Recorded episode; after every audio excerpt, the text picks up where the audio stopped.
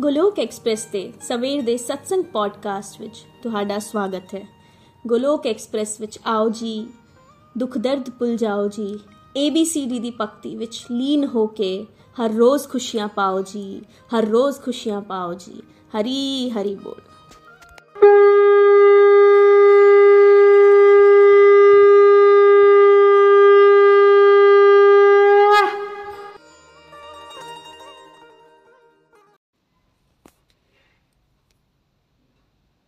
જય શ્રી કૃષ્ણ ચૈતન્ય પ્રભુ નિત્યાનંદ શ્રી અદ્વૈત ગદાધર શિવાસાદિ Gaura ભક્તવૃંદ Hare Krishna Hare Krishna Krishna Krishna Hare Hare Hare Rama Hare Rama Rama Rama Hare Hare Hare Krishna Hare Krishna Krishna Krishna Hare Hare Hare Rama Hare Rama Rama Rama Hare Hare Hare Krishna Hare Krishna Krishna Krishna Hare Hare Hare Rama Hare Rama Rama Rama Hare Hare busy through the body free as a soul Hari Hari ਬੋਲ ਹਰੀ ਹਰੀ ਬੋਲ ਸਰੀਰ ਤੋਂ ਰਹੀਏ ਵਿਅਸਤ ਆਤਮਾ ਤੋਂ ਰਹੀਏ ਮਸਤ ਹਰੀ ਨਾਮ ਜਪਦੇ ਹੋਏ transform the world by transforming yourself ਖੁਦ ਨੂੰ ਬਦਲ ਕੇ ਹੀ ਅਸੀਂ ਦੂਸਰਿਆਂ ਨੂੰ ਬਦਲ ਸਕਦੇ ਹਾਂ ਨਾ ਸ਼ਸਤਰ ਤੇ ਨਾ ਸ਼ਾਸਤਰ ਤੇ ਤੇ ਨਾ ਧਨ ਤੇ ਤੇ ਨਾ ਹੀ ਕਿਸੇ ਯੁਕਤੀ ਤੇ ਮੇਰਾ ਤਾਂ ਜੀਵਨ ਆਸ਼ਰਿਤ ਹੈ ਪ੍ਰਭੂ ਸਿਰਫ ਔਰ ਸਿਰਫ ਤੁਹਾਡੀ ਕਿਰਪਾ ਸ਼ਕਤੀ ਤੇ ਗੋਲੋਕ ਐਕਸਪ੍ਰੈਸ ਵਿੱਚ ਆਓ ਦੁੱਖ ਦਰਦ ਭੁੱਲ ਜਾਓ ABCD ਦੀ ਭਗਤੀ ਵਿੱਚ ਲੀਨ ਹੋ ਕੇ ਨਿਤ ਆਨੰਦ ਪਾਓ ਜੈ ਸ਼੍ਰੀ ਰਾਮ ਜੈ ਸ਼੍ਰੀ ਰਾਧੇ ਕ੍ਰਿਸ਼ਨਾ ਓਮ ਨਮੋ ਭਗਵਤੇ ਵਾਸੁਦੇਵਾਏ ਓਮ ਨਮੋ ਭਗਵਤੇ ਵਾਸੁਦੇਵਾਏ ਓਮ ਨਮੋ ਭਗਵਤੇ वासुदेवाय श्रीमद् भगवद गीता की जय गौर निताई की जय श्री श्री राधा श्याम सुंदर की जय सत्य सनातन धर्म की जय भारत माता की जय गौ माता की ਜੈ ਦੋਸਤੋ ਤੁਹਾਨੂੰ ਸਾਰਿਆਂ ਨੂੰ ਨਵਰਾਤਰੀ ਦੀਆਂ ਬਹੁਤ-ਬਹੁਤ ਸ਼ੁਭਕਾਮਨਾਵਾਂ ਕੁਸ਼ਮੰਡਾ ਮਾਤਾ ਦੀ ਜੈ ਮੈਂ ਨੀਨੂ ਵਾਲੀਆ ਪਠਾਨਕੋਟ ਤੋਂ ਅੱਜ ਤੁਹਾਡੇ ਨਾਲ ਗੋਲੋਕ ਐਕਸਪ੍ਰੈਸ ਦੇ ਸਵੇਰ ਦੇ ਸਤਸੰਗ ਨੂੰ ਪੰਜਾਬੀ ਵਿੱਚ ਸਾਂਝਾ ਕਰਨ ਜਾ ਰਹੀ ਹਾਂ ਜਿਸ ਤਰ੍ਹਾਂ ਕਿ ਤੁਸੀਂ ਸਾਰੇ ਜਾਣਦੇ ਹੀ ਹੋ ਕਿ ਅਧਿਆਇ 1 ਸ਼ੋਕਗ੍ਰਸਤ ਅਰਜੁਨ। ਉਹ ਕੰਪਲੀਟ ਹੋ ਚੁੱਕਿਆ ਹੈ। ਅਧਿਆਇ 1 ਕਿਸੇ ਇੰਡੀਵਿਜੂਅਲ ਦੀ ਉਸ ਸਥਿਤੀ ਨੂੰ ਦਰਸਾ ਰਿਹਾ ਹੈ, ਜਦੋਂ ਉਹ ਆਪਣੇ ਜੀਵਨ ਵਿੱਚ ਨਿਰਾਸ਼ ਹੋ ਜਾਂਦਾ ਹੈ ਅਤੇ ਡਿਪਰੈਸਡ ਹੋ ਜਾਂਦਾ ਹੈ। ਉਹ ਆਪਣੀਆਂ ਡਿਊਟੀਆਂ ਤੋਂ ਵੀ ਪਿੱਛਾ ਛੁਡਾਉਣਾ ਚਾਹੁੰਦਾ ਹੈ। ਉਹ ਭਗਵਾਨ ਨੂੰ ਆਪਣੀਆਂ ਮਜਬੂਰੀਆਂ ਤਾਂ ਸੁਣਾ ਰਿਹਾ ਹੈ, ਪਰ ਉਹਨਾਂ ਕੋਲੋਂ ਗਿਆਨ ਪ੍ਰਾਪਤ ਨਹੀਂ ਕਰਨਾ ਚਾਹ ਰਿਹਾ। ਤੇ ਚਲੋ ਅੱਜ ਨikhil ji ਰਾਹੀਂ ਅਧਿਆਇ 2 ਦੇ ਸ਼ਲੋਕਾਂ ਬਾਰੇ ਸੁਣਦੇ ਹਾਂ ਕਿ ਕੀ ਵਿਆਖਿਆ ਕੀਤੀ ਗਈ ਹੈ। ਜੇਕਰ ਕੋਈ ਅਧਿਆਇ 2 ਦੇ ਸ਼ਲੋਕਾਂ ਨੂੰ ਵੀ ਸਮਝ ਲੈਂਦਾ ਹੈ ਤਾਂ ਸਮਝੋ ਕਿ ਉਸ ਨੂੰ ਪੂਰਾ ਗੀਤਾ ਦਾ ਸਾਰ ਪ੍ਰਾਪਤ ਹੋ ਗਿਆ। ਕੇਅਰਫੁਲੀ ਸਮਝੀਏ ਭਗਵਾਨ ਦੀ ਕਿਰਪਾ ਸ਼ਕਤੀ ਨਾਲ। ਪਹਿਲਾ ਸ਼ਲੋਕ, ਸੰਜੇ ਨੇ ਕਿਹਾ, ਇਸ ਤਰ੍ਹਾਂ ਦਇਆ ਅਤੇ ਸੰਤਾਪ ਨਾਲ ਭਰਿਆ ਅਤੇ ਹੰਝੂਆਂ ਨਾਲ ਪੂਰਨ ਨੇਤਰਾਂ ਵਾਲੇ ਅਰਜੁਨ ਨੂੰ ਭਗਵਾਨ ਮਧੂਸੂਦਨ ਨੇ ਇਹ ਵਚਨ ਕਹੇ। ਇਸ ਦੀ ਵਿਆਖਿਆ ਕਰਦੇ ਹੋਏ ਨikhil ji ਸਮਝਾ ਰਹੇ ਹਨ ਕਿ ਸੰਜੇ ਜੀ ਨੂੰ ਵੇਦ ਵਿਆਸ ਜੀ ਵੱਲੋਂ ਦਿਵਯ ਦ੍ਰਿਸ਼ਟੀ ਮਿਲੀ ਹੋਈ ਸੀ ਅਤੇ ਉਹ ਇਹ ਸਾਰਾ ਵ੍ਰਿਤਾਂਤ ਤ੍ਰਿਤਰਾਸ਼ਟਰ ਨੂੰ ਉੱਥੋਂ ਹੀ ਰਿਲੇ ਕਰ ਰਹੇ ਸੀ। ਸੰਜੇ ਜੀ ਦੱਸ ਰਹੇ ਹਨ ਕਿ ਅਰਜੁਨ ਦਇਆ ਅਤੇ ਸੰਤਾਪ ਨਾਲ ਭਰਿਆ ਹੋਇਆ ਹੈ। ਹੰਝੂ ਅੱਖਾਂ ਵਿੱਚ ਹਨ ਤੇ ਉਸ ਵੇਲੇ ਭਗਵਾਨ ਨੇ ਅਰਜੁਨ ਨੂੰ ਕੁਝ ਕਿਹਾ ਹੈ। ਕੀ ਕਿਹਾ ਹੈ? ਪਹਿਲਾਂ ਅਰਜੁਨ ਤਿਆਰ ਸੀ ਯੁੱਧ ਕਰਨ ਲਈ। ਕੀ ਹੋ ਗਿਆ ਉਸ ਨੂੰ ਉਸ ਦਾ ਪਾਵਰਫੁਲ ਮਨ 1 ਮਿੰਟ ਵਿੱਚ ਹੀ ਪਲਟੀ ਮਾਰ ਗਿਆ। ਦੋਸਤੋ, ਦਇਆ ਆਣਾ ਚੰਗੀ ਗੱਲ ਹੈ। ਦਇਆ ਧਰਮ ਦਾ ਮੂਲ ਹੈ, ਪਰ ਜ਼ਰੂਰਤ ਤੋਂ ਜ਼ਿਆਦਾ ਦਇਆ। ਮਤਲਬ ਓਵਰ ਇਮੋਸ਼ਨਲ ਹੋ ਜਾਣਾ, ਸੈਂਟੀ ਹੋਣ ਨਾਲ ਅਸੀਂ ਸਹੀ ਗਲਤ ਦਾ ਡਿਸੀਜਨ ਨਹੀਂ ਲੈ ਪਾਉਂਦੇ ਹਾਂ। ਸ਼ਲੋਕ 2 ਸ਼੍ਰੀ ਭਗਵਾਨ ਨੇ ਕਿਹਾ हे ਅਰਜੁਨ, ਸੰਕਟ ਦੀ ਇਸ ਘੜੀ ਵਿੱਚ ਤੇਰੇ ਅੰਦਰ ਇਹ ਅਗਿਆਨ ਕਿੱਥੋਂ ਆ ਗਿਆ? ਇਹ ਇਹ ਆਣਾ ਸ੍ਰੇਸ਼ਟ ਪ੍ਰਸ਼ੰਸਾ ਵਾਲਾ ਨਹੀਂ ਹੈ। ਇਸ ਨਾਲ ਉੱਚ ਲੋਕਾਂ ਦੀ ਪ੍ਰਾਪਤੀ ਨਹੀਂ ਹੁੰਦੀ, ਬਲਕਿ ਅਪਯਸ਼ ਪ੍ਰਾਪਤ ਹੁੰਦਾ ਹੈ। ਵਿਆਖਿਆ, ਭਗਵਾਨ ਨੇ ਅਰਜੁਨ ਨਾਲ ਇਹ ਫ੍ਰੈਂਡਲੀ ਗੱਲਬਾਤ ਵਾਲਾ ਵਤੀਰਾ ਰੱਖਿਆ ਹੈ, ਕਿਉਂਕਿ ਉਹ ਬੈਸਟ ਫਰੈਂਡਸ ਹਨ। ਜਿਸ ਤਰ੍ਹਾਂ ਸਾਡਾ ਕੋਈ ਮਿੱਤਰ ਗਲਤ ਰਸਤੇ ਤੇ ਜਾ ਰਿਹਾ ਹੋਵੇ, ਤਾਂ ਉਸ ਨੂੰ ਗਾਈਡ ਕਰਦੇ ਹਾਂ। ਇਸੇ ਤਰ੍ਹਾਂ ਭਗਵਾਨ ਅਰਜੁਨ ਨੂੰ ਕਹਿ ਰਹੇ ਹਨ ਕਿ ਇੰਨਾ ਡਿਫਿਕਲਟ ਟਾਈਮ ਚੱਲ ਰਿਹਾ ਹੈ, ਪਰ ਤੇਰੇ ਅੰਦਰ ਅਗਿਆਨ ਕਿੱਥੋਂ ਆ ਗਿਆ? ਓਵਰਲੀ ਇਮੋਸ਼ਨਲ ਹੋ ਜਾਣ ਵਾਲੀ ਸਿਚੁਏਸ਼ਨ ਨੂੰ ਭਗਵਾਨ ਨੇ ਅਗਿਆਨ ਕਿਹਾ ਹੈ ਅਤੇ ਕਹਿ ਰਹੇ ਹਨ ਕਿ ਤੇਰਾ ਆਚਰਣ ਸ਼੍ਰੇਸ਼ਟ ਪੁਰਸ਼ਾਂ ਵਾਲਾ ਨਹੀਂ ਹੈ। ਦੁਨੀਆਦਾਰੀ ਵਾਲੇ ਲੋਕਾਂ ਦਾ ਜੀਵਨ ਤਾਂ ਅਗਿਆਨਤਾ ਭਰਿਆ ਹੀ ਹੁੰਦਾ ਹੈ। ਪਰ ਤੇਰੇ ਜੈਸੇ ਵੀਰ ਯੋਧਾ ਤੋਂ ਮੈਨੂੰ ਇਹ ਉਮੀਦ ਨਹੀਂ ਸੀ। ਜੇ ਅਸੀਂ ਵੀ ਫਰੈਂਡਸ ਸ਼੍ਰੇਸ਼ਟ ਬੰਨਣਾ ਚਾਹੁੰਦੇ ਹਾਂ, ਤੇ ਸਾਨੂੰ ਵੀ ਮੋਹ ਅਤੇ ਅਗਿਆਨਤਾ ਤੋਂ ਬਚਣਾ ਹੈ, ਕਿਉਂਕਿ ਇਹ ਹਮੇਸ਼ਾ ਸਾਡੇ ਆੜੇ ਆ ਜਾਂਦੇ ਹਨ। ਵੈਦਿਕ ਸਿਸਟਮ ਸਾਡੇ ਇਸ ਜੀਵਨ ਨੂੰ ਸੁਧਾਰਨ ਦੀ ਕੋਸ਼ਿਸ਼ ਤਾਂ ਕਰਦੇ ਹਨ, ਪਰ ਪਰ ਲੋਕ ਦੀ ਗੱਲ ਬੜੀ ਘੱਟ ਦੱਸੀ ਜਾਂਦੀ ਹੈ। ਭਗਵਾਨ ਅਰਜੁਨ ਨੂੰ ਕਲੀਅਰਲੀ ਕਹਿ ਰਹੇ ਹਨ ਕਿ ਇਸ ਤਰ੍ਹਾਂ ਦੇ ਆਚਰਣ ਨਾਲ ਤੈਨੂੰ ਉੱਚ ਲੋਕਾਂ ਦੀ ਪ੍ਰਾਪਤੀ ਨਹੀਂ ਹੋ ਸਕਦੀ ਹੈ। ਮਟੀਰੀਅਲੀ ਤਾਂ ਅਸੀਂ ਇਹ, ਇਸ ਪ੍ਰithvi ਲੋਕ ਤੇ ਸੰਤੁਸ਼ਟ ਹਾਂ, ਪਰ ਜੇ ਅਸੀਂ ਭੋਗ ਵਿਲਾਸ ਵਿੱਚ ਹੀ ਫਸੇ ਰਹੇ ਸੈਂਸੁਅਲ ਇੰਜੋਇਮੈਂਟ ਨੂੰ ਹੀ ਆਪਣਾ ਲਕਸ਼ ਬਣਾ ਕੇ ਰੱਖਿਆ, ਤੇ ਉਹ ਸਾਡੇ ਲਈ ਗਲਤ ਹੈ। ਸਵਰਗ ਦੀ ਐਗਜ਼ਾਮਪਲ ਦਿੰਦੇ ਹੋਏ ਨikhil ji ਸਮਝਾ ਰਹੇ ਹਨ ਕਿ ਜੇ ਪ੍ਰithvi ਲੋਕ ਤੇ ਮੰਨ ਲਓ ਕੋਈ 100 ਸਾਲ ਜਿਉਂਦਾ ਹੈ, ਤਾਂ ਹੋ ਸਕਦਾ ਸਵਰਗ ਵਿੱਚ ਉਹ 10000 ਸਾਲ ਜੀ ਲਵੇ, ਬਿਨਾਂ ਬਿਮਾਰੀਆਂ ਤੋਂ। ਪਰ ਜਦੋਂ ਅਸੀਂ ਕਰਤੱਵ ਪਾਲਨ ਤੋਂ ਭਟਕਦੇ ਹਾਂ, ਤੇ ਨਾ ਹੀ ਸਾਨੂੰ ਬੈਟਰ ਪਲੈਨਟ ਮਿਲੇਗਾ, ਪਰ ਅਪਯਸ਼ ਦੀ ਪ੍ਰਾਪਤੀ ਹੋਵੇਗੀ। ਸੰਸਾਰ ਵਿੱਚ ਯਸ਼ ਉਸ ਵਿਅਕਤੀ ਨੂੰ ਮਿਲਦਾ ਹੈ, ਜਿਹੜਾ ਕੁਝ ਅਲੱਗ ਕਰਕੇ ਦਿਖਾਉਂਦਾ ਹੈ, ਪਰ ਅਸੀਂ ਸਾਰੇ ਲੋਕ ਭਟਕੇ ਹੋਏ ਤੇ ਸਵਾਰਥ ਭਰਿਆ ਜੀਵਨ ਜੀ ਰਹੇ ਹਾਂ। ਵੈਦਿਕ ਸਿਸਟਮ ਦੇ ਮੁਤਾਬਿਕ ਜੀਵਨ ਜੀਵਾਂਗੇ ਤਾਂ ਭੀੜ ਤੋਂ ਅਲੱਗ ਹੋ ਕੇ ਕੰਮ ਕਰਾਂਗੇ। ਕਲਯੁਗ ਦੇ ਵਿੱਚ ਜੇ ਸ਼ਾਸਤਰਾਂ ਅਨੁਸਾਰ ਜੀਵਨ ਜੀਵਾਂਗੇ ਇਮੋਸ਼ਨਸ ਤੋਂ ਉੱਪਰ ਉੱਠ ਕੇ ਫੇਰ ਹੀ ਯਸ਼ ਦੀ ਪ੍ਰਾਪਤੀ ਸਾਨੂੰ ਹੋ ਸਕਦੀ ਹੈ। ਸ਼ਲੋਕ ਨੰਬਰ 3 हे ਪਾਰਥ, ਤੂੰ ਨਪੁੰਸਕਤਾ ਨੂੰ ਪ੍ਰਾਪਤ ਨਾ ਹੋ। ਇਹ ਤੇਰੇ ਯੋਗਯ ਨਹੀਂ ਹੈ। हे ਪਰੰਤਪ ਸ਼ਤਰੂਆਂ ਦੇ ਦਮਨ ਕਰਤਾ। ਹਿਰਦੇ ਦੀ ਤੁਛ ਦੁਰਬਲਤਾ ਨੂੰ ਤਿਆਗ ਕੇ ਯੁੱਧ ਦੇ ਲਈ ਖੜਾ ਹੋ ਜਾ। ਇਸ ਦੀ ਵਿਆਖਿਆ ਕਰਦੇ ਹੋਏ ਨikhil ji ਦੱਸ ਰਹੇ ਹਨ ਸਾਨੂੰ ਕਿ ਅਰਜੁਨ ਪ੍ਰਿਥਾ ਪੁੱਤਰ ਹਨ ਤੇ ਇਸ ਲਈ ਉਹਨਾਂ ਨੂੰ ਪਾਰਥ ਨਾਲ ਸੰਬੋਧਨ ਕੀਤਾ ਜਾ ਰਿਹਾ ਹੈ। ਨਪੁੰਸਕਤਾ ਸ਼ਬਦ ਦਾ ਪ੍ਰਯੋਗ ਕੀਤਾ ਜਾ ਰਿਹਾ ਹੈ ਇਸ ਸ਼ਲੋਕ ਵਿੱਚ। ਬੜਾ ਹੀ ਹਾਰਸ਼ ਵਰਡ ਯੂਜ਼ ਕੀਤਾ ਭਗਵਾਨ ਨੇ ਅਰਜੁਨ ਲਈ। ਦੁਨੀਆਦਾਰੀ ਵਿੱਚ ਇੱਕ ਬੈਸਟ ਫਰੈਂਡ ਦੂਜੇ ਨੂੰ ਇਹ ਸ਼ਬਦ ਕਹਿ ਦੇਵੇ ਤਾਂ ਸ਼ਾਇਦ ਹੀ ਦੋਸਤੀ ਅੱਗੇ ਤੱਕ ਨਿਭੇ। ਪਰ ਸਾਨੂੰ ਸਿਖਾਇਆ ਤੇ ਇਹ ਜਾਂਦਾ ਹੈ ਕਿ ਪੋਲਾਈਟਲੀ ਗੱਲ ਕਰੋ। ਗਲਤ ਸ਼ਬਦਾਂ ਦਾ ਪ੍ਰਯੋਗ ਨਾ ਕਰੋ। ਭਗਵਾਨ ਅਰਜੁਨ ਨੂੰ ਉਸ ਦੀਆਂ ਸ਼ਕਤੀਆਂ ਯਾਦ ਕਰਵਾ ਰਹੇ ਹਨ। ਪਰੰਤਪ ਮੀਨਸ ਪਰਮ ਤਪ ਕਰਨ ਵਾਲਾ। ਦਮਨ ਕਰਤਾ ਸ਼ਤਰੂਆਂ ਦਾ ਨਾਸ਼ ਕਰਨ ਵਾਲਾ। ਸਭ ਤੋਂ ਵੱਡੇ ਸ਼ਤਰੂ ਇਸ ਸਿਚੁਏਸ਼ਨ ਵਿੱਚ ਕੌਣ ਬਣ ਗਏ? ਅਰਜੁਨ ਦੇ। ਉਸ ਦੀ ਅਗਿਆਨਤਾ ਉਸ ਦੀ ਕਾਇਰਤਾ।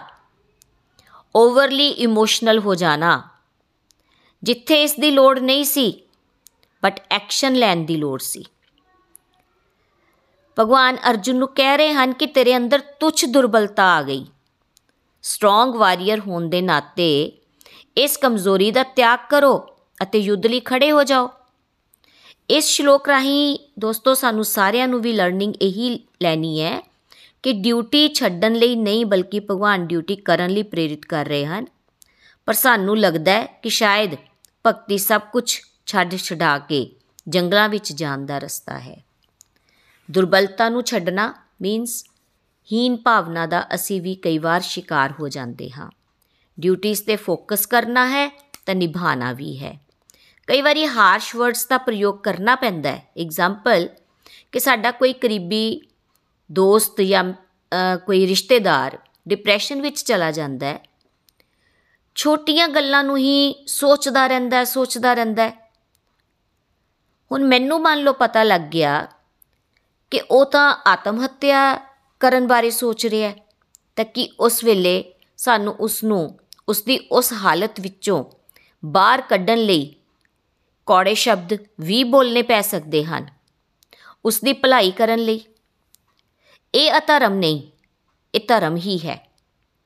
ਕੋਈ ਸਾਡੇ ਸਾਹਮਣੇ ਹੀ ਪਾਣੀ ਵਿੱਚ ਛਲਾਂਗ ਲਗਾ ਕੇ ਆਤਮ ਹੱਤਿਆ ਵਾਲੀ ਪੋਜੀਸ਼ਨ ਵਿੱਚ ਹੈ, ਤਾਂ ਉਸ ਨੂੰ ਡਾਂਟ ਲਗਾਣਾ ਉਸ ਨੂੰ ਥੱਪੜ ਮਾਰ ਕੇ ਉਸ ਸਿਚੁਏਸ਼ਨ ਤੋਂ ਬਾਹਰ ਕੱਢ ਲੈਣਾ, ਇਹ ਵੀ ਧਰਮ ਹੀ ਹੈ। ਕਈ ਵਾਰੀ ਸਾਨੂੰ ਬੱਚਿਆਂ ਨੂੰ ਸਹੀ ਰਸਤੇ ਤੇ ਲਿਆਉਣ ਵਾਸਤੇ ਵੀ ਸਟ੍ਰਿਕਟ ਐਕਸ਼ਨ ਲੈਣੇ ਪੈਂਦੇ ਹਨ, ਉਹਨਾਂ ਨੂੰ ਝੰਜੋੜਨਾ ਪੈਂਦਾ ਹੈ। 99% ਤਾਂ ਦੋਸਤੋ ਦਇਆ ਦਿਖਾਣੀ ਹੈ, ਪਰ 1% ਸਿਨੈਰੀਓ ਚ ਰੂਲ ਚੇਂਜ ਵੀ ਹੋ ਸਕਦਾ ਹੈ। ਪਰ ਇਹ ਵਿਜ਼ਡਮ ਕਿੱਥੋਂ ਆਏਗੀ? ਇਹ ਭਗਵਦ ਗੀਤਾ ਪੜ੍ਹ ਕੇ ਹੀ ਆਏਗੀ।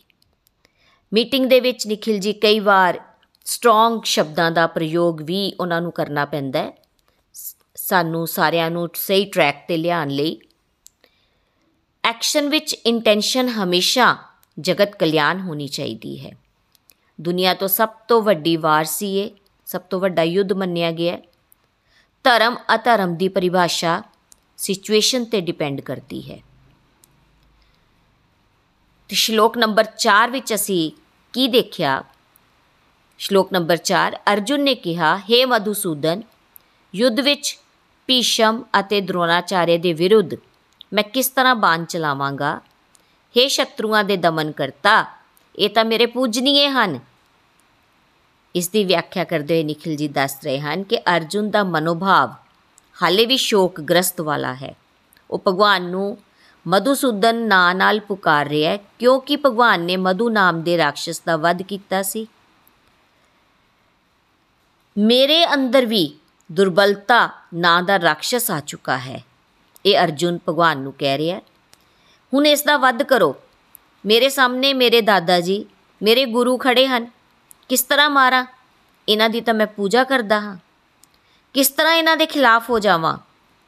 ਅਸੀਂ ਵੀ ਤਾਂ ਦੋਸਤੋ ਇਹੀ ਕਰਦੇ ਆ ਨਾ ਕਿ ਮੇਰੇ ਰਿਸ਼ਤੇਦਾਰ ਮੇਰੇ ਤੋਂ ਨਾਰਾਜ਼ ਨਾ ਕਿਤੇ ਹੋ ਜਾਣ। ਮੇਰਾ ਤਾਂ ਰਿਸ਼ਤਾ ਹੀ ਟੁੱਟ ਜਾਵੇਗਾ। ਇਹ ਫੀਲਿੰਗਸ ਬਹੁਤ ਨਾਰਮਲ ਹਨ। ਅਸੀਂ ਸਾਰੇ ਕਈ ਵਾਰ ਇਹਨਾਂ ਸਿਚੁਏਸ਼ਨਸ ਵਿੱਚ ਆ ਕੇ ਫਸ ਜਾਂਦੇ ਹਾਂ।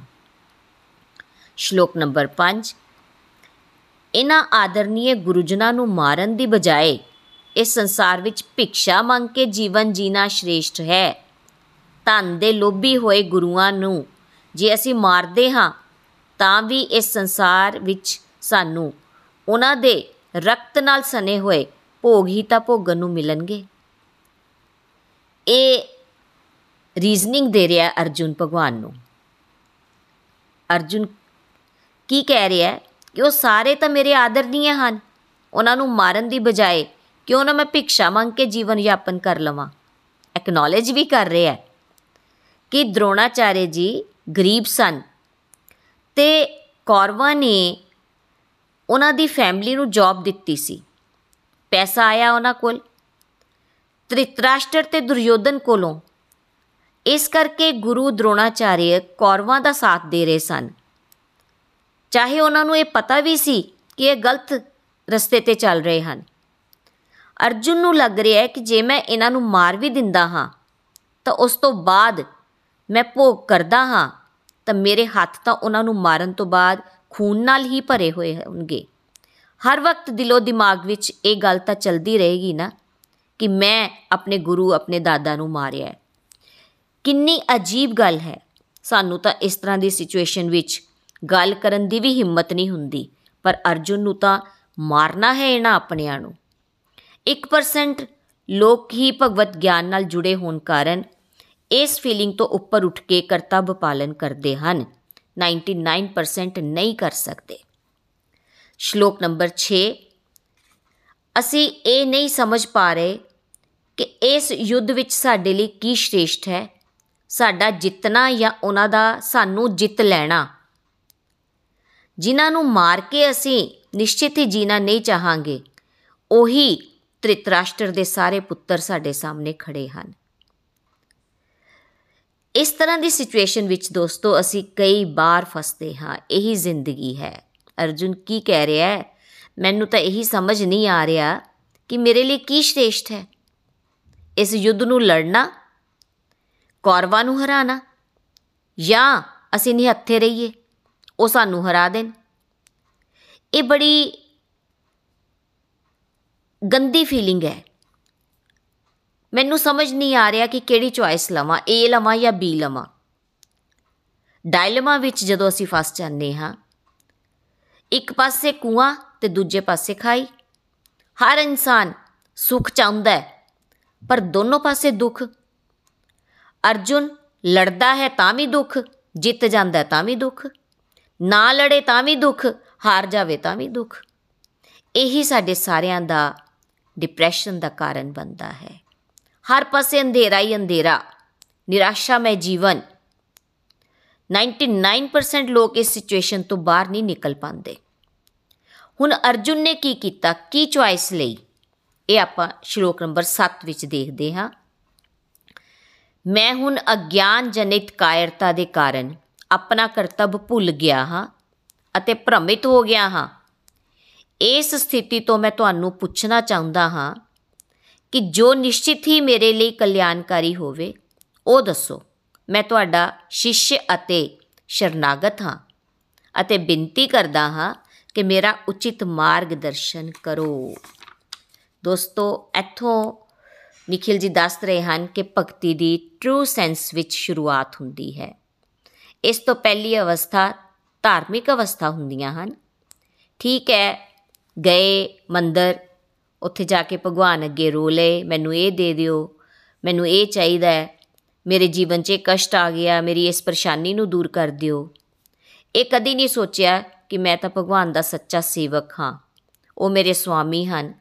ਮੈਨੂੰ ਉਹਨਾਂ ਤੋਂ ਮੰਗਣਾ ਕੀ ਚਾਹੀਦਾ ਹੈ? ਗਿਆਨ ਮੰਗਾ, ਪਰ ਨਹੀਂ। ਇੱਥੇ ਅਰਜੁਨ ਹੁਣ ਵਿਨਮਰ ਪ੍ਰਾਰਥਨਾ ਕਰ ਰਿਹਾ ਹੈ ਕਿ ਪ੍ਰਭੂ, ਮੈਂ ਅਗਿਆਨੀ ਹਾਂ, ਕਾਇਰ ਹਾਂ ਤੇ ਆਪਣੀ ਡਿਊਟੀ ਵੀ ਭੁੱਲ ਗਿਆ। ਮੈਂ ਕਨਫਿਊਜ਼ਡ ਹਾਂ, ਭ੍ਰਮਿਤ ਹੋ ਗਿਆ ਹਾਂ। ਇਹ ਸਟੇਜ ਦੋਸਤੋ, ਜੇ ਆ ਜਾਏ, ਸਾਡੇ ਵਾਸਤੇ ਵੀ, ਸਾਡੇ ਸਾਰਿਆਂ ਲਈ ਬੜੀ ਚੰਗੀ ਹੈ। ਤਾਂ ਹੀ ਅਸੀਂ ਹੰਬਲ ਹੋ ਕੇ ਡਿਵਾਈਨ ਗਾਈਡੈਂਸ ਦੀ ਅਪਰੋਚ ਕਰ ਸਕਦੇ ਹਾਂ। ਪਰ ਪ੍ਰਾਰਥਨਾ ਕਿਸ ਤਰ੍ਹਾਂ ਕਰੀਏ ਅਸੀਂ ਵੀ? ਆਪਣੀ ਦੁਰਬਲਤਾ, ਕਮਜ਼ੋਰੀ ਨੂੰ ਭਗਵਾਨ ਸਾਹਮਣੇ ਐਕਨੋਲੇਜ ਕਰਨਾ, ਜਿਹੜੀ ਕਿ ਅਸੀਂ ਕਰਦੇ ਨਹੀਂ ਹੈ ਅਸੀਂ ਆਰਤੀ ਵਿੱਚ ਵੀ ਤਾਂ ਗਾਉਂਦੇ ਆ ਮੈਂ ਮੂਰਖ, ਖਲਕਾਮੀ, ਮੈਂ ਸੇਵਕ, ਤੁਮ ਸੁਆਮੀ। ਕਿਰਪਾ ਕਰੋ ਭਰਤਾ। ਕਹਿੰਦੇ ਤਾਂ ਹਾਂ, ਪਰ ਦੁਨੀਆਦਾਰੀ ਵਿੱਚ ਆਪਣੀਆਂ ਚਲਾਕੀਆਂ ਦਿਖਾਉਂਦੇ ਆ ਕਿਉਂਕਿ ਸਾਨੂੰ ਲੱਗਦਾ ਹੈ ਕਿ ਮੈਂ ਤਾਂ ਓਵਰ ਸਮਾਰਟ ਆ ਐਕਟਿਵ ਹੈ ਮੈਂ। ਤੇ ਫਿਰ ਭਗਵਾਨ ਕੀ ਕਹਿੰਦੇ ਹਨ ਕਿ ਠੀਕ ਹੈ, ਜੇ ਤੂੰ ਸਮਾਰਟ ਹੈ, ਤਾਂ ਫਿਰ ਦੇਖ ਆਪਣੀ ਸਮਾਰਟਨੈਸ ਦਾ ਨਤੀਜਾ, ਕਰ ਲੈ ਆਪਣੇ ਆਪ ਜੋ ਕਰਨਾ ਉਹ ਉਹ ਤਾਂ ਦੀਨਾ ਦੇ ਬੰਧੂ ਹਨ। ਕਹਿਣਾ ਸਾਨੂੰ ਇਹ ਚਾਹੀਦਾ ਹੈ, ਦੀਨਾ ਬੰਧੂ, ਦੀਨਾਨਾਥ, ਮੇਰੀ ਡੋਰੀ ਤੇਰੇ ਹੱਥ। ਚੈਪਟਰ 1 ਦਾ ਅਰਜੁਨ। ਭਗਵਾਨ ਦੇ ਅੱਗੇ ਆਪਣਾ ਰੋਣਾ ਹੀ ਰੋਈ ਜਾ ਰਿਹਾ ਹੈ। ਉਹਨਾਂ ਨੂੰ ਹੀ ਫੰਡੇ ਦੇਈ ਜਾ ਰਿਹਾ ਹੈ। ਤੇ ਅਸੀਂ ਵੀ ਜਦੋਂ ਪਰੇਸ਼ਾਨ ਹੁੰਦੇ ਆ ਤਾਂ ਸਾਰਿਆਂ ਨੂੰ ਜਾ ਜਾ ਕੇ ਆਪਣੀ ਵਿਅਥਾ ਦਾ ਬਖਾਨ ਕਰਦੇ ਹਾਂ। ਪਰ ਹੁਣ ਅਰਜੁਨ ਭਗਵਾਨ ਦੇ ਅੱਗੇ ਨਤਮਸਤਕ ਹੋ ਗਿਆ ਕਿ ਦੱਸੋ ਮੇਰੇ ਲਈ ਕਲਿਆਣਕਾਰੀ ਕੀ ਹੈ? ਮੈਂ ਤੁਹਾਡਾ ਸ਼ਿਸ਼ ਤੇ ਤੁਹਾਡੀ ਸ਼ਰਨ ਵਿੱਚ ਖੜਾ ਹਾਂ। ਮੇਰਾ ਮਾਰਗਦਰਸ਼ਨ ਕਰੋ। ਰਿਕੁਐਸਟ ਕਰ ਰਿਹਾ ਹੈ ਕਿ ਮੈਂ ਕਿਸ ਰਸਤੇ ਤੇ ਚੱਲਾਂ, ਕਿਸ ਤਰ੍ਹਾਂ ਦੇ ਡਿਸੀਜਨ ਲੈ ਪਾਵਾਂ। ਇਸ ਸ਼ਲੋਕ ਤੋਂ ਬਾਅਦ ਅਰਜੁਨ ਦਾ ਤੇ ਭਗਵਾਨ ਜੀ ਦਾ ਰਿਲੇਸ਼ਨਸ਼ਿਪ ਹੀ ਚੇਂਜ ਹੋਣ ਵਾਲਾ ਹੈ। ਭਗਵਾਨ ਜੀ, ਗੁਰੂ ਤੇ ਅਰਜੁਨ ਸ਼ਿਸ਼, ਗਿਆਨ ਲੈਣ ਲਈ ਗੁਰੂ ਬਣਾਉਣਾ ਪਏਗਾ। ਕਿ ਇਹਨਾਂ ਨੂੰ ਮੇਰੇ ਤੋਂ ਜ਼ਿਆਦਾ ਪਤਾ ਹੈ। ਜਿਸ ਤਰ੍ਹਾਂ ਅਸੀਂ ਸਕੂਲ ਤੇ ਕਾਲਜ ਗਏ ਹਰ ਸਬਜੈਕਟ ਦੀ ਨੌਲੇਜ ਲਈ ਇਹ ਸੋਚ ਕੇ ਕਿ ਇਹ ਮੇਰੇ ਬੈਸਟ ਟੀਚਰਸ ਹਨ। ਉੱਥੇ ਅਸੀਂ ਤਰਕ ਨਹੀਂ ਲਗਾਇਆ ਕਿ ਮੈਨੂੰ ਜ਼ਿਆਦਾ ਪਤਾ ਹੈ, ਇਹ ਟੀਚਰ ਨੂੰ ਤਾਂ ਕੁਝ ਆਂਦਾ ਹੀ ਨਹੀਂ।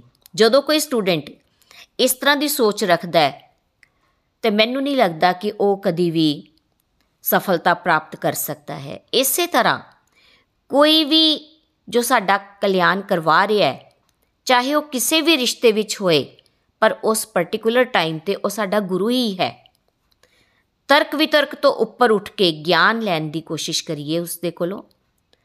ਲੱਗੇ ਨਾ ਲੱਗੇ, ਪਰ ਸੱਚਮੁੱਚ ਅਸੀਂ ਮੂਰਖ ਹੀ ਹਾਂ ਤੇ ਅਗਿਆਨੀ ਵੀ ਹੈ ਭਜਨ, ਪ੍ਰਾਰਥਨਾ, ਕੁਝ ਵੀ ਸੁਣ ਲਓ, ਸੰਤ ਮਹਾਤਮਾ ਸਭ ਇਹੀ ਦੱਸ ਰਹੇ ਹਨ ਕਿ ਅਸੀਂ ਅਵਗੁਣਾ ਦੀ ਖਾਨ ਹਾਂ। ਅਹੰਕਾਰਵਸ਼ ਅਗਿਆਨਤਾ ਵਿੱਚ ਰਹਿ ਕੇ ਸਾਨੂੰ ਲੱਗਦਾ ਹੈ ਕਿ ਮੈਂ ਤਾਂ ਬਹੁਤ ਚੰਗਾ ਹਾਂ ਜਾਂ ਮੈਂ ਬਹੁਤ ਚੰਗੀ ਹਾਂ, ਪਰ ਹੁੰਦੇ ਅਸੀਂ ਨਹੀਂ। ਬੜੀਆਂ ਕਮੀਆਂ ਹਨ ਸਾਡੇ ਅੰਦਰ। ਗਿਆਨ ਦਾ ਪ੍ਰਕਾਸ਼ ਹੋਣ ਨਾਲ ਹੀ ਸਾਨੂੰ ਆਪਣੀ ਅੰਦਰ ਦੀ ਗੰਦਗੀ ਦਿਖਣੀ ਸ਼ੁਰੂ ਹੁੰਦੀ ਹੈ।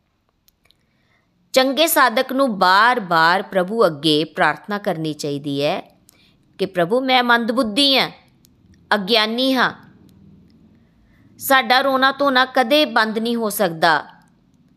ਦੋਸਤੋ, ਜੇ ਮੰਨ ਲਓ ਨੌਕਰੀ ਨਹੀਂ ਸੀ, ਤਾਂ ਵੀ ਅਸੀਂ ਰੋਂਦੇ ਸੀ। ਤੇ ਜੇ ਮਿਲ ਗਈ, ਤਾਂ ਵੀ ਸਾਨੂੰ ਇਦਾਂ ਲੱਗਦਾ ਕਿ ਸਭ ਤੋਂ ਜ਼ਿਆਦਾ ਬਰਡਨ ਤਾਂ ਮੇਰਾ ਹੀ ਹੈ। ਮੈਨੂੰ ਜ਼ਿਆਦਾ ਕੰਮ ਦਿੱਤਾ ਜਾਂਦਾ ਹੈ। ਜੇ ਕਿਸੇ ਦੇ ਘਰ ਬੱਚਾ ਨਹੀਂ ਹੁੰਦਾ, ਤਾਂ ਉਹ ਮੰਨਤਾ ਮੰਨਦੇ ਸੀ।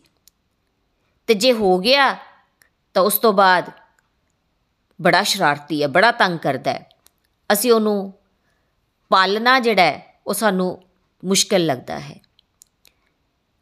ਤੇ ਪ੍ਰਭੂ ਅੱਗੇ ਆਪਣੇ ਆਪ ਨੂੰ ਤੁੱਛ ਬਣਾਈਏ। ਪ੍ਰਭੂ, ਮੇਰਾ ਤਾਂ ਰੋਣਾ ਕਦੇ ਖਤਮ ਨਹੀਂ ਹੋਣਾ। ਨੀਵਾ ਹੋ ਕੇ ਚੱਲ ਨੀਵਿਆਂ ਨੂੰ ਰੱਬ ਮਿਲਦਾ। ਭਗਵਾਨ ਦੀ ਗਾਈਡੈਂਸ ਸਾਨੂੰ ਚਾਹੀਦੀ ਹੈ। ਬਾਰ-ਬਾਰ ਰੈਪੀਟੀਸ਼ਨ ਕਰੀਏ, ਬਾਰ-ਬਾਰ ਪ੍ਰਾਰਥਨਾ ਕਰੀਏ। ਸਟਰ ਨikhil ਜੀ ਆਪਣੀ ਐਗਜ਼ਾਮਪਲ ਦੇ ਰਹੇ ਹਨ। ਕਿ ਮੈਂ ਸੇਵਾ ਕਰਨਾ ਚਾਹੁੰਦਾ ਹਾਂ।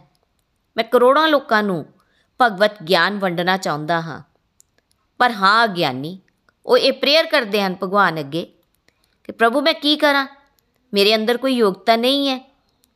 ਪਲੀਜ਼ ਹੈਲਪ ਮੀ ਮੈਨੂੰ ਯੋਗਯ ਬਣਾਓ ਤਾਂ ਕਿ ਮੈਂ ਸੇਵਾ ਕਰ ਸਕਾਂ। ਤੇ ਭਗਵਾਨ ਜੀ, ਤੁਸੀਂ ਮੇਰੇ ਗਾਈਡ ਬਣ ਜਾਓ। ਸ਼ਰਨ ਵਿੱਚ ਲੈ ਲਓ। ਮੇਰੀ ਬੁੱਧੀ ਵਿੱਚ ਆ ਜਾਓ ਤਾਂ ਕਿ ਮੈਂ ਸਹੀ ਡਿਸੀਜਨ ਲੈ ਸਕਾਂ। ਤੇ ਇਹੀ ਪ੍ਰਾਇਮਰੀ ਸਕੂਲ ਆਫ ਡਿਵੋਸ਼ਨ ਦੀ ਪਹਿਲੀ ਸਟੇਜ ਹੈ। ਇੱਥੇ ਹੀ ਭਗਤੀ ਦੀ ਸ਼ੁਰੂਆਤ ਹੁੰਦੀ ਹੈ। ਤੇ ਦੋਸਤੋ, ਅੱਜ ਦੇ ਇਹਨਾਂ ਸ਼ਲੋਕਾਂ ਤੋਂ ਮੇਰੀ ਵੀ ਜੋ ਲਰਨਿੰਗ ਬਣੀ, ਮੈਂ ਤੁਹਾਡੇ ਸਾਰਿਆਂ ਨਾਲ ਸਾਂਝੀ ਕਰਾਂ ਕਿ ਸਾਡੇ ਅੰਦਰ, ਮੇਰੇ ਅੰਦਰ ਵੀ ਬਹੁਤ ਬੁਰੀਆਂ ਆਦਤਾਂ, ਜਿਸ ਤਰ੍ਹਾਂ ਕਿ ਆਲਸ ਬੜਾ ਜ਼ਿਆਦਾ ਸੌਣਾ ਰੈਸਟ ਚਾਹੀਦੀ ਹੈ ਮੈਨੂੰ, ਮੇਰੇ ਦਿਮਾਗ ਨੂੰ ਰੈਸਟ ਚਾਹੀਦੀ ਹੈ ਜਾਂ ਮੈਂ ਬਹੁਤ ਗੱਲਾਂ ਦਾ ਸਟ्रेस ਲੈ ਲੈਂਦੀ ਸੀ। ਤੇ ਪਰ ਭਗਵਤ ਗੀਤਾ ਪੜਨ ਨਾਲ ਅੰਡਰਸਟੈਂਡਿੰਗ ਹੋਈ ਸਟਰੈਂਥ ਮਿਲੀ ਭਗਵਾਨ ਕੋਲੋਂ ਤੇ ਨਾਲ-ਨਾਲ ਭਗਵਾਨ ਨੂੰ ਪ੍ਰੇਅਰਸ ਵੀ ਕੀਤੀਆਂ। ਤੇ ਸਤਸੰਗ ਰੋਜ਼ ਮਿਲਣਾ ਸ਼ੁਰੂ ਹੋ ਗਿਆ ਡਿਵੋਟੀ ਐਸੋਸੀਏਸ਼ਨ ਮਿਲੀ ਨਾਮ ਜਪ ਕਰਨਾ ਸ਼ੁਰੂ ਕੀਤਾ। ਡਿਸੀਜਨ ਲੈਣ ਲਈ ਜਿੱਥੇ ਮੈਂ ਕਿਤੇ ਕਨਫਿਊਜ਼ ਹੋ ਜਾਂਦੀ ਸੀ ਜਾਂ ਮੈਨੂੰ, ਮੈਂ ਕਦੀ ਬੋਲਦੀ ਨਹੀਂ ਸੀ ਕਿ ਠੀਕ ਹੈ ਜੋ ਮੇਰੇ ਹਸਬੰਡ ਕਰ ਰਹੇ ਹੈ ਜਾਂ ਬੱਚੇ ਕਰ ਰਹੇ ਹੋ ਠੀਕ ਹੀ ਕਰ ਰਹੇ ਨੇ। ਲੇਕਿਨ ਕੁਝ ਇਸ ਤਰ੍ਹਾਂ ਦੀ ਪ੍ਰਮਾਤਮਾ ਵੱਲੋਂ ਕਿਰਪਾ ਹੋਈ ਕਿ ਡਿਸੀਜਨ ਲੈਣੇ ਸ਼ੁਰੂ ਕਰ ਦਿੱਤੇ। ਤੇ ਸੇਫ ਜ਼ੋਨ ਵਿੱਚ ਆ ਕੇ ਅਸੀਂ ਜਦੋਂ ਪ੍ਰਭੂ ਨਾਲ ਜੁੜਦੇ ਹਾਂ, ਸਫਲਤਾ ਪ੍ਰਾਪਤ ਕਰ ਸਕਦੇ ਹਾਂ। ਜਿਸ ਤਰ੍ਹਾਂ ਅਰਜੁਨ ਦੇ ਮਨੋਭਾਵ ਬਦਲੇ, ਇਸੇ ਤਰ੍ਹਾਂ ਸਾਡੀ ਸਿਚੁਏਸ਼ਨਸ ਵੀ ਸੌਖੀਆਂ ਹੋ ਜਾਂਦੀਆਂ ਹਨ। ਜੇ ਅਸੀਂ ਉਸ ਪਰਮਪਿਤਾ ਪਰਮਾਤਮਾ ਨਾਲ ਜੁੜ ਕੇ ਸਾਰੇ ਕੰਮ ਕਰੀਏ, ਸਾਡਾ ਮਨ ਵੀ ਸਾਨੂੰ ਕਈ ਵਾਰ ਫੰਡੇ ਦਿੰਦਾ ਤੇ ਅਸੀਂ ਵੀ ਦੂਜਿਆਂ ਨੂੰ ਆਪਣੇ ਰੋਣੇ ਸੁਣਾਉਂਦੇ ਹਾਂ। ਦੂਜੀ ਲਰਨਿੰਗ ਮੈਨੂੰ ਇਹ ਬੜੀ ਅੱਛੀ ਲੱਗੀ ਅੱਜ ਦੀ ਸ਼ਲੋਕ ਤੋਂ ਕਿ ਕਈ ਵਾਰ ਜਿਸ ਤਰ੍ਹਾਂ ਮੈਂ ਟੀਚਰ ਹਾਂ ਕਿ ਸਾਨੂੰ ਬੱਚਿਆਂ ਨੂੰ ਡਾਂਟ ਲਗਾਣੀ ਪੈਂਦੀ ਹੈ, ਪਰ ਉਹਨਾਂ ਨੂੰ ਸਮਝਾਉਣ ਵਾਸਤੇ ਉੱਥੇ ਸਾਡੀ ਇੰਟੈਂਸ਼ਨ ਗਲਤ ਨਹੀਂ ਹੈ। ਪਰ ਕਈ ਵਾਰ ਠੀਕ ਹੈ, ਪਿਆਰ ਨਾਲ ਵੀ ਗੱਲ ਕਰਨੀ ਹੈ, ਪਰ ਜਿੱਥੇ ਸਾਨੂੰ ਡਾਂਟ ਦੀ ਜ਼ਰੂਰਤ ਹੈ, ਉੱਥੇ ਉਹਨਾਂ ਨੂੰ, ਉਹਨਾਂ ਦੇ ਕਲਿਆਣ ਵਾਸਤੇ ਉਹਨਾਂ ਨੂੰ ਸਮਝਾਉਣਾ ਵੀ ਪੈਂਦਾ ਹੈ। ਦਇਆ ਦਿਖਾਣੀ ਵੀ ਹੈ, ਪਰ ਕਿੱਥੇ ਦਿਖਾਣੀ ਹੈ, ਇਹ ਅੱਜ ਦੇ ਸ਼ਲੋਕਾਂ ਤੋਂ ਸਮਝ ਆਇਆ। ਤੇ ਤੀਸਰੀ ਜਿਹੜੀ ਮੇਰੀ ਲਰਨਿੰਗ ਰਹੀ ਕਿ ਅਸੀਂ ਆਪਣੀ ਡਿਊਟੀਆਂ ਤੋਂ ਕਦੇ ਵੀ ਕਤਰਾਣਾ ਨਹੀਂ ਹੈ। ਜਿਸ ਤਰ੍ਹਾਂ ਨਿਤਿਨ ਜੀ ਨੇ ਵੀ ਅੱਜ ਦੇ ਸਤਸੰਗ ਵਿੱਚ ਐਗਜ਼ਾਮਪਲ ਦਿੱਤੀ ਇੱਕ ਫੌਜੀ ਦੀ ਕਿ ਇੱਕ ਫੌਜੀ ਘਰੋਂ ਤਾਂ ਤਿਆਰ ਹੋ ਕੇ ਯੁੱਧ ਦੀ ਲੜਾਈ ਵਾਸਤੇ ਜਾਂਦਾ ਹੈ, ਪਰ ਜਦੋਂ ਉੱਥੇ ਪਹੁੰਚਦਾ ਹੈ ਤੇ ਉਹ ਉੱਥੋਂ ਆਪਣੀ ਡਿਊਟੀ ਛੱਡ ਕੇ ਦੌੜ ਜਾਂਦਾ ਹੈ। ਤੇ ਜੇ ਉਹ ਦੌੜ ਗਿਆ ਤੇ ਫਿਰ ਤਾਂ ਉਹਨੂੰ ਅਪਯਸ਼ ਮਿਲੇਗਾ। ਤੇ ਪਰ ਜੇ ਉਹ ਸ਼ਹੀਦ ਹੋ ਜਾਂਦਾ ਹੈ, ਉੱਥੇ ਆਪਣੀ ਜਾਨ ਦੇ ਦਿੰਦਾ ਹੈ, ਤੇ ਉਸ ਦੀ ਸ਼ਹੀਦੀ ਜਿਹੜੀ ਹੈ, ਉਹ ਸਾਰੇ ਦੇਸ਼ ਦੇ ਵਿੱਚ ਮੰਨੀ ਜਾਂਦੀ ਹੈ। ਤੇ ਇਸ ਤਰ੍ਹਾਂ ਦੇ ਅੱਜ ਦੀਆਂ ਮੇਰੀਆਂ ਵੀ ਲਰਨਿੰਗਸ ਰਹੀਆਂ ਤੇ ਪ੍ਰਮਾਤਮਾ ਅੱਗੇ ਬਾਰ-ਬਾਰ ਅਸੀਂ ਇਹ ਪ੍ਰੇਅਰ ਕਰਦੇ ਰਹੀਏ ਕਿ ਪ੍ਰਭੂ, ਮੈਂ ਮੰਦ ਬੁੱਧੀ ਹਾਂ, ਮੈਂ ਤੁੱਛ ਬੁੱਧੀ ਹਾਂ, ਪਰ ਮੇਰੇ ਅੰਦਰ ਵੀ ਯੋਗਿਅਤਾ ਵੀ ਕੋਈ ਨਹੀਂ ਹੈ, ਪਰ ਤੁਹਾਡੀ ਮੈਂ ਸ਼ਰਨ ਵਿੱਚ ਹਾਂ ਤੇ ਆਪਣੀ ਕਿਰਪਾ ਸ਼ਕਤੀ ਦੇ ਨਾਲ ਮੈਂ, ਤੁਸੀਂ ਮੈਨੂੰ ਅੱਗੇ ਵਧਾ ਸਕਦੇ ਹੋ। ਮੈਂ ਫਿਰ ਹਰ ਇੱਕ ਆਪਣੇ ਹਰ ਜੀਵਨ ਦੇ ਹਰ ਇੱਕ ਕੰਮ ਵਿੱਚ ਸਫਲਤਾ ਪ੍ਰਾਪਤ ਕਰ ਸਕਦੀ ਹਾਂ। ਜੈ ਸ਼੍ਰੀ ਕ੍ਰਿਸ਼ਨ। ਹਰੀ ਹਰੀ ਬੋਲ, ਹਰੀ ਹਰੀ ਬੋਲ।